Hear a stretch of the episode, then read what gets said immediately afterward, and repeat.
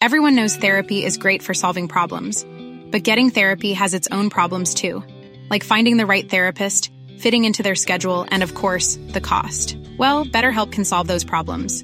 It's totally online and built around your schedule. It's surprisingly affordable too. Connect with a credentialed therapist by phone, video, or online chat, all from the comfort of your home. Visit betterhelp.com to learn more and save 10% on your first month.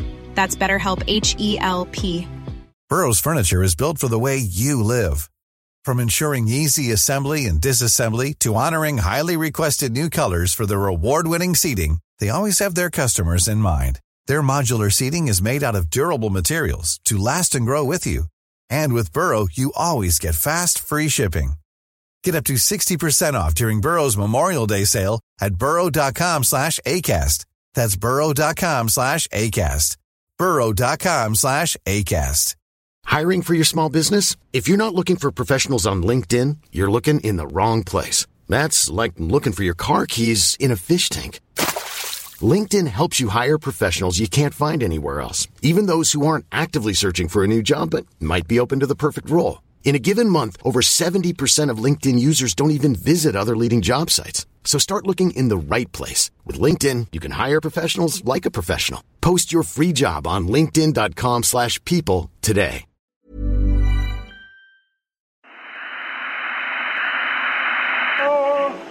Wonder working power in the precious. Incredible as they seem, are not the results of mass hysteria.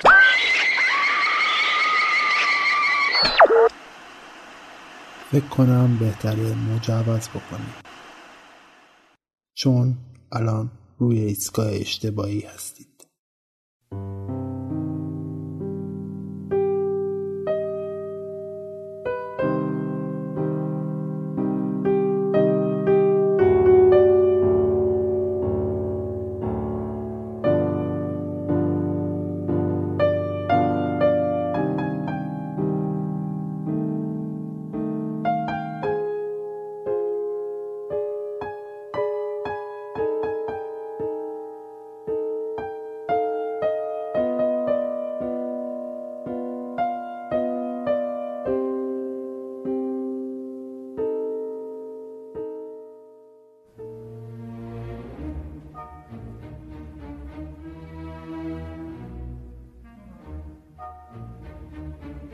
سلام. من پوریام و این یازدهمین قسمت پادکست رادیو عجایب.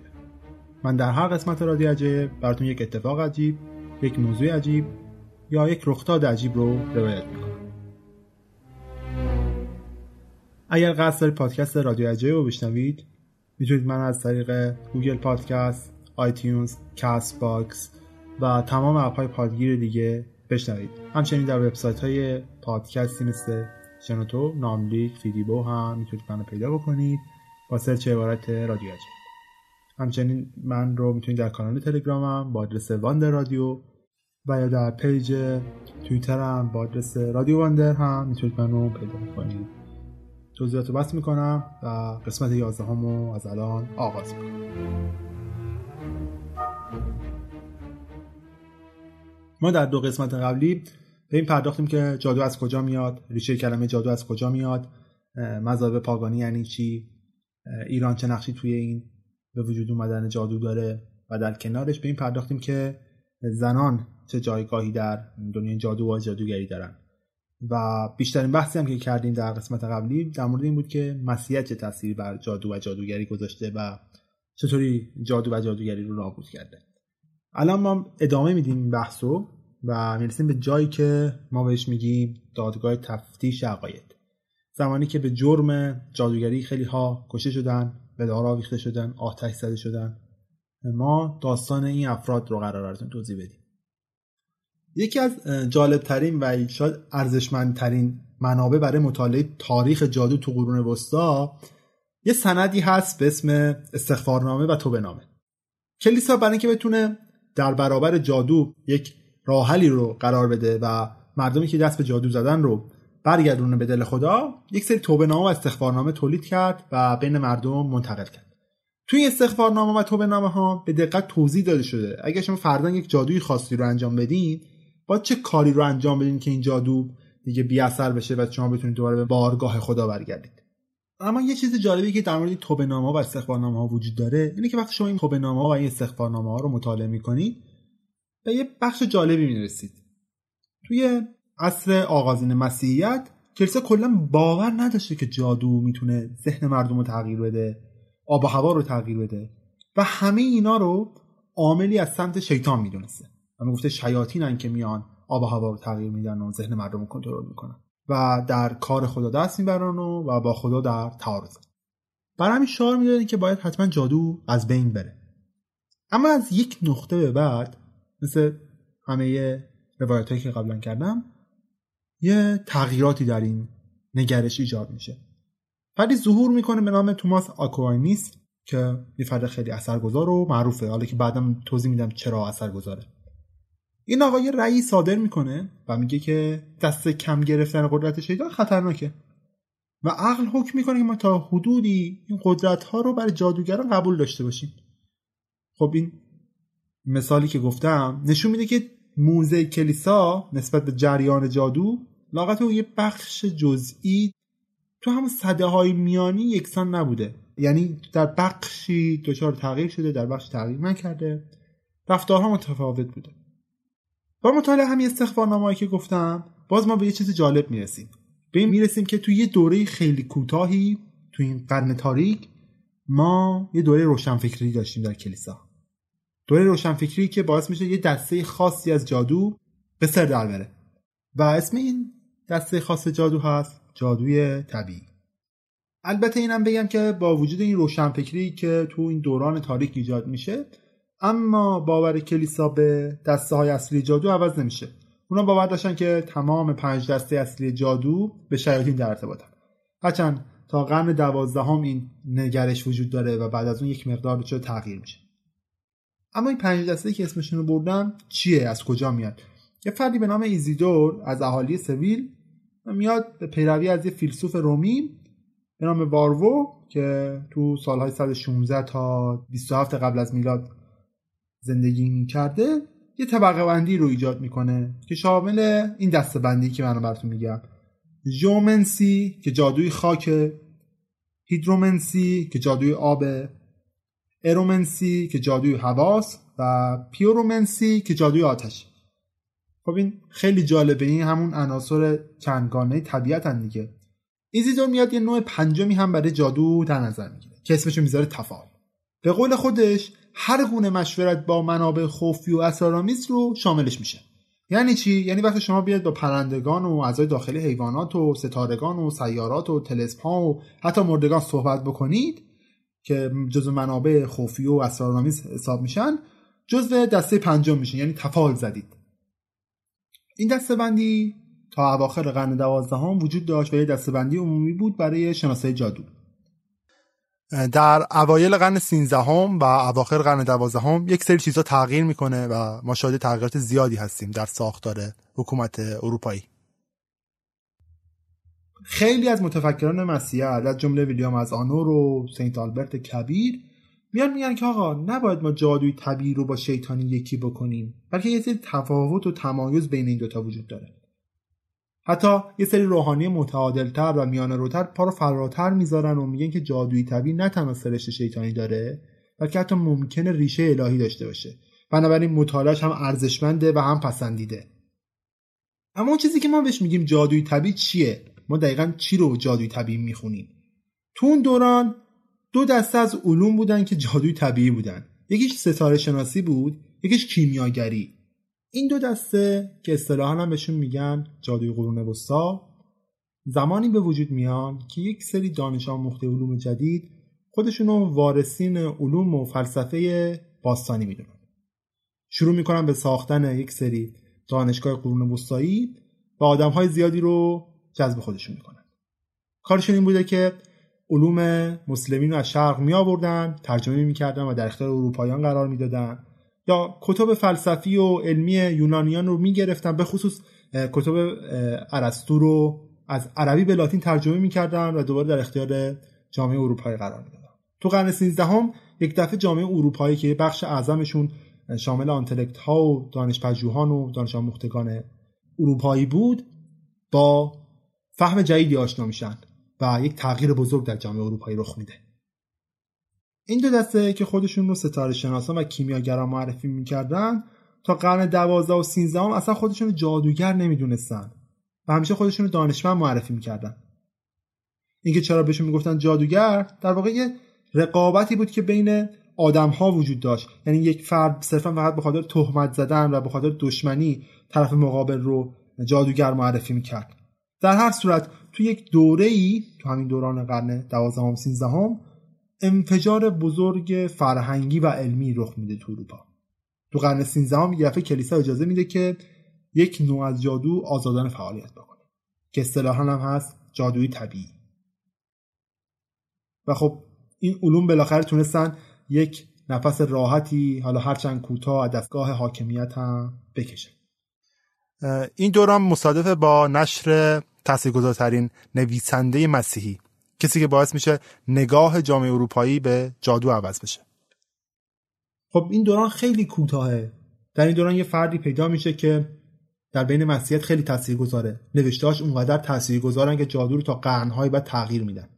کسی که باعث میشه که ستاره شناسی علم ستاره شناسی که علم به درد بخوری و کارآمده و استاندارده تبدیل بشه به جادوی شیطانی و با کسی که علوم ستاره شناسی رو می‌شناسن برخورد بشه. این فرد کسی نیست جز توماس آکواینیس که بسیار اونو پدر تفتیش عقاید می‌دونن. ولی خندیدارترین بخش قضیه اینجاست که همین آقا معروف به قدیس حامی پژوهشگران. امروز به این اسم شناخته میشه. این آقا یکی از پرنفوذترین متفکرین مسیحیت بود. میاد توی کتابی میگه که آقا بدون هیچ کوتاه آمدنی و هیچ مسامحه‌ای تمام جادوها مطلقا شیطانی و شر هستن. یه سری استدلال هم برای این قضیه داره. برای مثال از دید توماس گرچه ستارگان ممکنه کنار هم قرار بگیرن و یه ماهیت اسرارآمیزی داشته باشن حتی ممکنه ریششون از سمت خدا و الهی باشه.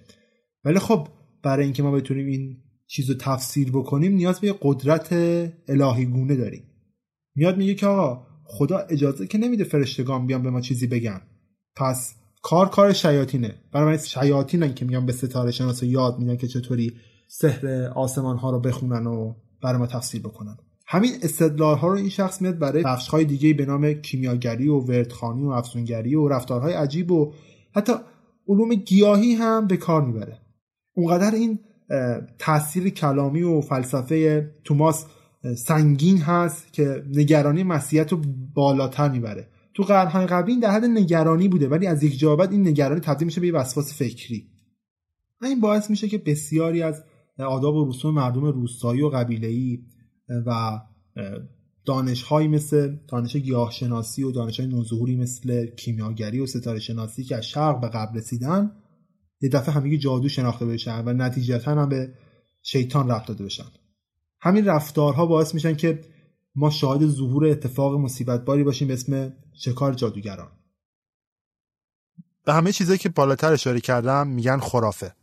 اگر قسمت های قبلی من شنیده باشید می‌دونی که واژه سوپرستیو یا خرافه در گذشته به معنی دشمنی بود. واژه‌ای که بعدتر به ادیان و مذاهب پاگانی که شکل و ساختار جادویی برای خودشون پیدا کردن داده شد. کار به جایی می‌رسه که فلسفه توماسی کلیسا رو قانع می‌کنه که آقا حتی اگه منبع اصلی جادو شیاطین نباشن ولی از اونا الهام گرفتن برای اجرا کردنشون که خودش هم یه گناه کبیره بزرگه. این سیر تحول باعث میشه که فرهنگ پاگانی روم باستان علوم فلسفی یونان باستان که یک زمانی برچسب جادوی طبیعی روشون می‌خورد الان جاشون عوض کنن و تحت عنوان جادوی شیطانی. Hey, I'm Ryan Reynolds. Recently, I asked Mint Mobile's legal team if big wireless companies are allowed to raise prices due to inflation. They said yes. And then when I asked if raising prices technically violates those onerous two-year contracts, they said, "What the f*** are you talking about? You insane Hollywood ass."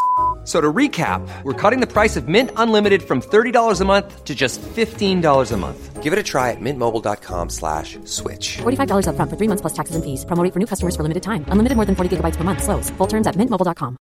If you're looking for plump lips that last, you need to know about Juvederm Lip Fillers. With Juvederm Volbella XC and Juvederm Ultra XC, your lip look, whether it's subtle or bold, can last up to one full year with optimal treatment and no additional maintenance. Find a licensed specialist and see if it's right for you at juvederm.com today. That's J U V E D E R M.com. Add fullness to lips in adults over 21 with Juvederm Volbella XC or Juvederm Ultra XC. Do not use if you have severe allergies or a history of severe allergic reactions, or if you're allergic to lidocaine or the proteins used in Juvederm. Tell your doctor if you have a history of scarring or taking medicines that decrease the body's immune response or that can prolong bleeding. Common side effects include injection site redness, swelling, pain, tenderness, firmness, lumps, bumps, bruising, discoloration, or itching. As with all fillers, there's a rare risk of unintentional injection into a blood vessel, which can cause vision abnormalities, blindness, stroke, temporary scabs, or scarring. For full important safety information, visit juvederm.com. شناخته بشن این فلسفه انقدر تاثیرگذار هست که حتی مقامات سکولار و روحانی هر دو شروع می‌کنن به تصویب قوانین سرسختانه علیه جادو. سکولارها و حکومتی ها بیشتر روی زیان عملی جادو تمرکز دارن و تمرکز روحانیون روی ذات توهین و اسای ادب پروردگار به واسطه جادوه. اگر قسمت قبلی من شنیده باشید توضیح دادم که حاکمین و روحانیان رسمی هر کاری کردن نتونستن طی قرنها جادو رو ریشه کم بکنن. ولی با ظهور یک سری افراد کار جادو یک سره شد. این افراد معروف بودن به واعظین فرانسیسکین و دامنیکن. واعظینی که خیلی محبوب و پرطرفدار بودن. یکی از این واعظین مطرح اسمش برناردیو بود که از اهالی سینا بود. اونقدر معروف و محبوب و مشهور بود که امروز قدیس حامی بازاریابی هم نامیده میشه این شخص. واعظین مثل اون بودن که زمینه فرهنگی برای شروع تفتیش عقاید و شکار هوشمندان جادوگر فراهم کردن. اونا بودن که جادو رو به عنوان خطرناک ترین عامل برای کلیسا شناسایی کردن و دنبال نوع خطرناک جادو که بهش میگیم نکرومنسری افتادن. ولی خب دادگاه تفتیش عقاید یا تفتیش عقاید از کجا شروع میشه؟ برای اینکه بتونیم جواب این سوال رو پیدا بکنیم باید برگردیم به دهه 1230 خیلی این دهه رو شروع یکی از بزرگترین اتفاقات تاریخ یعنی ظهور تفتیش عقاید می‌دونن. اما خب تفتیش عقاید چیه؟ تفتیش عقاید یه نظام هدفمند بود که کارش شناسایی شکنجه اعترافگیری محاکمه و مجازات تمام آدمایی بود که جرأت می‌کردن برخلاف دکترین مصوای کلیسا حرف بزنن و حتی فکر کنن. اما خب تو قرن 13 تا دوره پایانی قرون وسطا ما هنوز اون نظام منسجم و بوروکراتی که تفتیش عقاید که تبدیل شده به دادگاه های تفتیش عقاید رو نداشتیم. در عوض این سیستم ما شاهد اشخاص خاصی هستیم که بهشون می‌گفتن ماموران تفتیش یا مفتشین. این مامورین کارشون این بود که با مشقت و سختی زیاد بیفتن دنبال مردم و با پیگیری و عزم راسخ کار به نتیجه برسونن. تا قبل از شکلگیری رسمی دستگاه تفتیش عقاید این افراد بودن که حوزه قضایی اروپا رو برای خودشون میچرخوندن. برای اینکه بفهمید ماموران تفتیش چه قدرتی داشتن بذارید با یک مثال ساده براتون توضیح بدم. ماموران تفتیش کسانی بودن که در اروپای قرن میانه نقش همون مارشال های ایالتی غرب وحشی رو بازی می‌کردن. یعنی آزادانه در تمام اروپا میچرخیدن و حکم صادر می‌کردن. هدف این مامورین خیلی واضحه. اونا مردان کلیسان پس باید مرتدین رو شناسایی محاکمه و مجازات بکنن. هرچند این کار بین مسیحیان براشون تعریف شده یعنی اونا فقط برن دنبال مسیحیانی که از دین برگشتن یا خلاف دستورات پاپ دارن کار می‌کنن و اعمالشون انجام میدن. اونا کارشون اینه که اونا رو شناسایی بکنن و باشون برخورد بکنن. پس یعنی ماموران تفتیش حق ندارن با افراد سایر ادیان دیگه مثل یهودیان و مسلمانان وارد نزاع بشن. مامورین تفتیش برای خودشون هم امتیازات ویژه‌ای دارن. یکی از مهمترین امتیازات ویژه‌ای که این ماموران تفتیش داشتن اینه که اونا نه از هیچ کس دستور می‌گرفتن نه به هیچ کس جواب پس می‌دادن. و تنها شخصی که می‌تونست از اونها جواب بخواد و به اونها دستور بده شخص خود پاپ بود. یا مثلا اگه خیلی سابقه خوبی تو دفتر کارشون وجود داشته باشه هم می‌تونن کسی باشن که فرد دستگیر می‌کنه هم می‌تونن کسی باشن که حکم رو اجرا می‌کنه. یعنی حتی اگر فرزن یه فردی رو بر اساس یک شاهد دستگیر می‌کردن می‌تونستن به راحتی دستور به اعدام اون فرد بدن. مراحل کاری ماموران اینطوری بود که مردم رو با نرمی و ملایمت یا با تهدید و وحشت تشویق می‌کردن که دوستان و نزدیکان و همسایگانشون رو لو بدن. حتی اگر شده دیگران رو به دروغ متهم به ارتداد کنن. ما بقیه پروسه کار مفتشین هم مخفی بود و کلا مخفیانه دنبال بقیه شواهد میگشتن. بعدش متهمین دستگیر می‌شدن و در خفا بازجویی می‌شدن. دستات مهرس شدن جرمشون هم در جا محاکمه و مجازات می‌شدن. یه نکته جالبی که در فرآیند بازجویی و محاکمه این تفتیش کنندگان وجود داره اینه که بعضی وقتا شاهدینی که مورد در مورد عادی فاقد صلاحیت بودن مثلا بچه ها و مجرم سابقه دار در اینجا معتبر محسوب می شدن. در آخر اون متهم به که حق تجدید نظر یا حتی دفاع خودش هم نداشته با تجمیع اعترافاتش و شهادت شاهدان بنا به نظر اون مأمور تفتیش مجازات می‌شد و حکمم همون موقع براش اجرا می‌شد. اما خب تا اینجا که دیدیم ماموران تفتیش وظیفهشون اصلا حمله به سمت جادو نبود بلکه سراغ مسیحیانی می‌رفتن که از دین خدا برگشته بودن یا بر علیه حرفهای پاپ داشتن حرف می‌زدن. اما خب یک سال اینجا ایجاد میشه. چه اتفاقی افتاد که یه دفعه این تفتیش کنندگان تصمیم گرفتن جادو رو جرمی مستاق ارتداد بدونن و بیفتن به تعقیب جادوگران؟ شاید براتون جالب باشه که بدونید این مسئله برمیگرده به قصد تعمید مسیحیان و نامگذاریشون. مسیحیان موقع قصد تعمید و مراسم اشای ربانی شیطان و خدمتگزارانشون رو نفی می‌کنن و میگن که ما از اونها دوری میجوییم. اما این وسط به کسانی که گرفتار چنگال شیطان هم شدن هم میگن relapsus واژه‌ای که معنی لغویش میشه کسانی که دوباره سقوط کردن. سقوط اول اشاره به نخستین گناه انسان داره. زمانی که میوه ممنوعه رو تو بهشت می‌خوره و به زمین سقوط می‌کنه. از نظر اونا بازگشت دوباره به حریم شیطان هم سقوط دوم معنی میشه. سقوطی که خلف وعده با مسیح و خداوند رو در پی داره.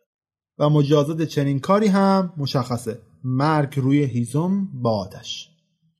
اما خب ما چطوری می‌تونیم تشخیص بدیم که یه فرد در چنگال اهریمن قرار گرفته یا نه؟ در کل یه امر شدیدا نسبی دیگه. ما نمی‌تونیم بگیم که آقا من فرزن الان در چنگال شیطان قرار دادم. ولی خب این تفتیش کنندگان اعتقاد داشتن که هر شخصی در چنگال شیطان قرار گرفته باید باشون برخورد باشه.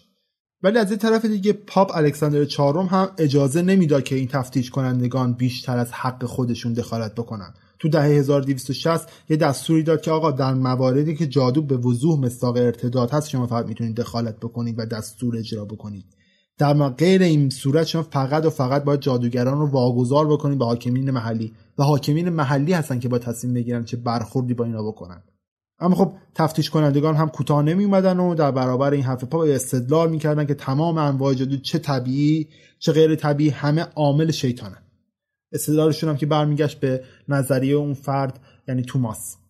حتی بعضیشون پا رو فراتر گذاشتن و می‌گفتن ارتداد نه صرفا ممکنه تو گفتار و رفتار وجود داشته باشه بلکه در کردار اشخاص هم میشه وجود داشته باشه.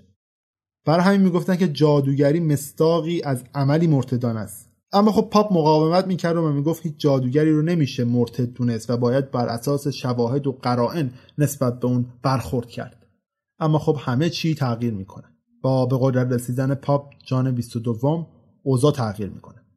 پاپ جدید در اوایل قرن 14 به تمام ماموران تفتیش دستور میده که نکرومنسرها و سروسرها رو تعقیب و محاکمه بکنه.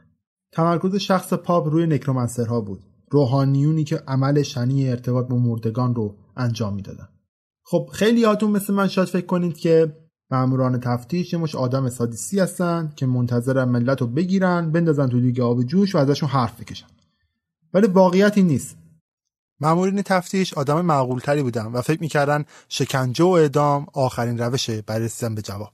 اینم بگم که اینطوری نیست بقیه تفتیش کنندگان متعصبین خشک مذهبی نبودن بلکه وجود داره افرادی که در طول تاریخ می‌خواستن خون مردم رو تو شیشه بکنن. ولی خب وقتی داری تاریخ رو می‌خوری ناچاری که بیطرف باشی. این افراد کسایی بودن که باور حقیقی داشتن و دستوراتشون هم خیلی ساده بود. و باید تحت هر شرایطی هر فردی رو که برای مسیحیت خطر محسوب می‌شد یا هر عاملی که مسیحیت رو به خطر مینداخت رو پیدا می‌کردن شناسایی می‌کردن و باش برخورد می‌کردن. علاقهشون هم خیلی واضح بود. اونا به دنبال شناسایی گناهکاران واقعی بودن. برای همین اعدام و شکنجه اولین کاری نبود که توسط ماموران تفتیش انجام می‌شد. دقیقا برعکس رفتار توده های عصبانی مردم و محاکمه های بیدر و پیکر عمومی. بذارید یه مقدار براتون قضیه رو ساده بکنم. اگر من فرزن الان متهم به جادوگری باشم و تو قرون وسطا هم زندگی بکنم و در اروپا هم باشم ترجیح میدم گیر ماموران تفتیش بیفتم تا گیر مردم عصبانی مشعل به دست. البته اینم نباید انکار کرد که نمونه های زیادی بودن که افراد بیگناه دستگیر شدن محاکمه شدن و سوزونده شدن و کشته شدن. مشهورترین مثالش هم ژاندارکه. گروه دیگه هم شوالیه های ظاهر یا شوالیه های معبد هستن. کسایی که پس از از دست رفتن بیت المقدس حمایت همگانی از روشون سلب شد خیلی زود به دست مفتشین افتادن دستگیر شدن محاکمه شدن و در نهایت سوزانده شدن. ولی باید توجه داشته باشین در هر دو این موارد انگیزه سیاسی بر انگیزه های مسئله پیشی گرفته بوده. در مورد جانداک که انگیزه های پشت سوزونده شدنش مشخصه. اما خب در مورد فرقه زائرین بیت المقدس یا شوالیه های معبد داستان خیلی ساده بوده. فیلیپ چهارم پادشاه وقت فرانسه به این فرقه مقروض بوده و باید بهشون پولو پس می‌داده. ولی خب وقتی مسیحیان شکست می‌خورن تو بیت المقدس و بیت المقدس دست مسلمان ها میفته دیگه یه بهونه پیدا می‌کنه این فیلیپ چهارم که بتونه این فرقه رو حذف سیاسی بکنه و این بدهی هم که بهشون داشته رو بکشه بالا. اما خب مفتشین مستقلی هم وجود داشتن که تهمت ها و این وضعیت های سیاسی روشون تاثیر نمیذاشته و اگر کسی حسابش پاک بوده پس از محاکمه و یک محاکمه عادلانه آزاد می‌شده و می‌تونست به زندگیش ادامه بده. خیلی از این ماموران تفتیش در تاریخ هم برای خودشون تونستن اسمی دست و پا بکنن. از میون معروف‌هاشون میشه ژاک فورنیر رو نام برد که بعدتر در سال 1334 تونست بشه پاپ پاپ بندیکت دوازدهم. یا نیکولاس امریخ که در نیمه دوم قرن چهاردهم مأمور ارشد تفتیش عقاید پادشاهی آراگون در کاتالونیا بود. یا مخوفترین این مأموران که اسمش توماس از ترکماندا بود. مفتش ارشد دفتر مقدس تفتیش عقاید. تو اواخر قرن 15 زندگی می‌کرد. آدمی به شدت شیطان صفت و بدزاد بود. اکثر شهرت بد تفتیش عقاید هم از این شخص میاد. یعنی هر چقدر این آدم بدی کرده اونقدر شدید بوده که تفتیش عقاید هم تحت تاثیر این فرد قرار گرفته. برای اینکه ما بفهمیم ماموران تفتیش عقاید چه عقایدی داشتن و چه رفتارهایی انجام می‌دادن در زندگیشون بعد نیست یه نگاهی بندازیم به یکی از معروفترین و بدنامترین هاشون اما نه لزوما توماس تورکاماندی اگر کتاب نام گل روز یا به روایت دیگه آنک نام گل رو خونده باشید که اثر آمبرتو اکوام هست اونجا حتما با اسم فردی به اسم برناردگه هم آشنا شدید. آدمی شرور که در رمان معمور اصلی پرونده دو راهب و یک دختر که به جرم جادوگری دستگیر شده هست. اون برای اهداف شخصی از قدرت کلیسا سوء استفاده می‌کنه مردم رو شکنجه میده ازشون به زور اعتراف می‌گیره. به واقعیت شخصیت منفی داستان اکوه با اینکه داستان برنادگه یه داستان تخیلی تاریخی فوقالعاده و محشره اما نظر تاریخی فقط سه گزاره در اون سیه برناردگه واقعا طبق گفتای کتاب به که معمول تفتیش بوده. واقعا مفتشی دامنیکن بوده و در قرن 14 که داستان رخ میده زندگی می‌کرده. ارتباط بین تاریخ کتاب و احتمالا چیزهای دیگهش تو همین سه قضیه تموم میشه و نمیشه گفت بقیه چیزها هم ربط داره شخصا به خود برنارد گی. و میشه گفت تا حدودی ما بقیش ماحصر تخیلات خود اکوه. اما برنارد گی کی بود؟ برنارد گی یه مسیحی معتقد و یک مأمور تفتیش عقاید شدیدا متحد بود. اون در تمام مدتی که زندگی می‌کرد فقط و فقط برای کلیسا کار می‌کرد و هر کسی که برای کلیسا تهدید بود رو پیدا و باش برخورد می‌کرد. اون تو سال 1261 متولد شد و تا قبل از 20 سالگی به فرقه دامنیکن پیوست. در سال 1307 به سمت مفتش ارشد منطقه تولوس انتخاب شد و تا 18 سال در اون مقام باقی ماند در طول 18 سال 600 نفر رو محاکمه کرد و دست کم کمتر از 10 درصد اونها یعنی چیزی حدود 40 نفر رو محکوم به مرگ با آتش کرد. اون تو سال 1330 در سن 70 سالگی میمیره. که یه کتاب معروف برای همکاراش و ماموران تفتیش نوشت که توصیه هایی در مورد نحوه بازجویی و یافتن حقیقت درباره متهمین توش وجود داره. این کتاب که به زبان لاتین نگاشته شده تو پنج کتاب منتشر شده. حاصل تجربیات طولانی اون در سمت معمور تفتیش عقاید بوده. هدف اصلی برنارد گی جمعآوری اطلاعات از تمام گروه ها و دستای مختلف مرتدین و رفتار شناسی اونها تا آیندگان بتونن راحت تر اونها رو شناسایی بکنن و باشون برخورد بکنن گی در کتابش یه سری دسته رو به عنوان آدمایی که مرتد هستن معرفی کرده مثل کاتراها، والندینسین ها، بوگیم ها، مدعیان پیامبری و قدیسی و البته مشخصا جادوگران هم تو این کتاب بهشون اشاره شده. گی تو کتابش یه سری روش و تاکتیک هم برای بازجویی برای همکاراش به جا گذاشته. اومده گفته که اگر می‌خواید یه فردی رو بازجویی بکنید بهترین روش اینه که زیر بمبارون سوالات اونو گیر بندازید و انقدر مسلسلوار از اون سوال بکنید که گیج بشه و اطلاعات بیشتری براتون افشا بکنه. بنابراین اینکه پشت سر هم مسلسلوار از اونا سوال می‌کرده و مثلا می‌گفته که چی می‌دونی؟ چی شنیدی؟ برای کودکان ورد خونده ای آیا زنان نابارور رو باردار کرده ای چه موادی به خورد مردم دادی؟ موی حیوانات ناخون انسان آیا آینده رو پیش بینی کردی؟ تلاش کردی به تلسم افسون مردم رو درمان بکنی؟ از این سوالات دیگه در کل انقدر پشت سرم سوال می‌کرده تا اون فرد بدبخت مجبور بشه حرفی رو بزنه که نباید بزنه. با این وجود گی اصرار داره که ماموران تفتیش هم باید یه مقدار ملاحظه مردم رو بکنن. باید بگن که و گفته که آقا شما بین زنان و مردان یه مقدار فد فاصله بزنید نمیشه اون پرسش هایی که از یک مرد می‌کنید و از زن بکنید یا یک از یک بچه می‌کنید از یک آدم بالغ بکنید. باید مراعات مردم رو بکنید. یکی دیگه از علاقه شخص خود این برنارد گی این بوده که در طی بازجویی هاش این رو دنبال می‌کرده که ببینه اون فردی که جادو رو انجام داده از کجا یاد گرفته اینو. آیا خودش هم به اون جادو باور داره؟ آیا برای کسی رو آورده بهشون یاد بده؟ ولی نگرانی و دغدغه اصلی این برنارد این بوده که آقا استفاده از مناسک عرفانی هم تو این مراسم جادویشون انجام شده. برنارد گی نسبت به یک گروه خاص جادوگرم به شدت نگران بود و دوست داشت ببینه که آیا این گروه خاص چه کاری انجام میدن و اون گروه هم نکرومنسرها بود. گروه از جادوگران که میکانیزم جادوشون خیلی فرق می‌کنه با باقی جادوگران. از این سمت خیلی از ماموران تفتیش کسانی که مسئول رسیدگی به جادو و جادوگری بودن در کلیسا دوست داشتن هرچه سریعتر بتونن راحل ها و روش های بهتری برای گیر انداختن این نکرومنسرها پیدا بکنن. این نکرومنسرها دقیقا کیان؟ چیان؟ از کجا آمدن؟ چرا تو هر بخش از جادوگری که ما اسمشون رو می‌بریم یه دفعه پیداشون میشه سر کلهشون پیدا میشه؟ برای اینکه بفهمید که واقعا نکرومنسرها کیان و چیان بهتره سب بکنید.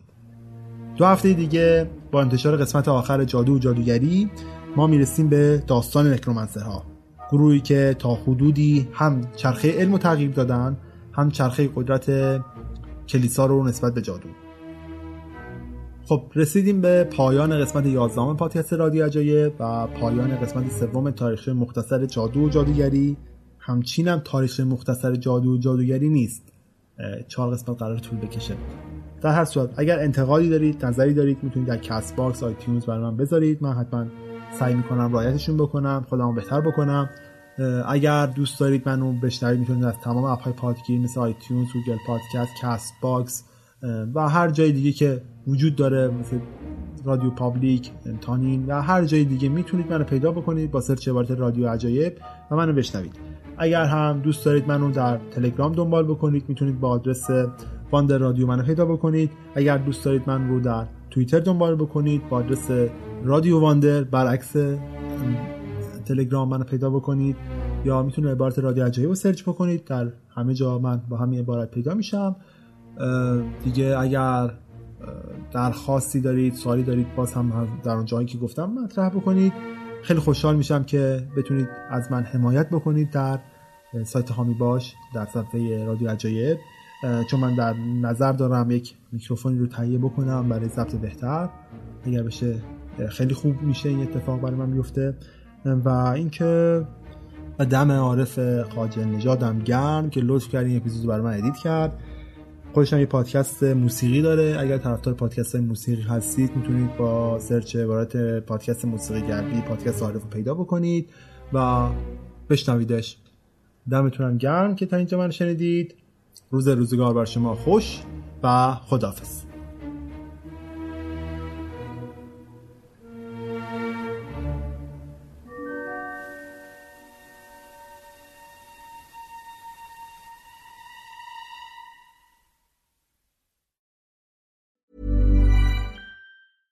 Selling a little or a lot? Shopify helps you do your thing however you cha-ching. Shopify is the global commerce platform that helps you sell at every stage of your business. From the launch your online shop stage to the first real life store stage, all the way to the did we just hit a million orders stage. Shopify is there to help you grow. Shopify helps you turn browsers into buyers with the internet's best converting checkout. 36% better on average compared to other leading commerce platforms because businesses that grow grow with Shopify. Get a $1 per month trial period at shopify.com/work. shopify.com/work.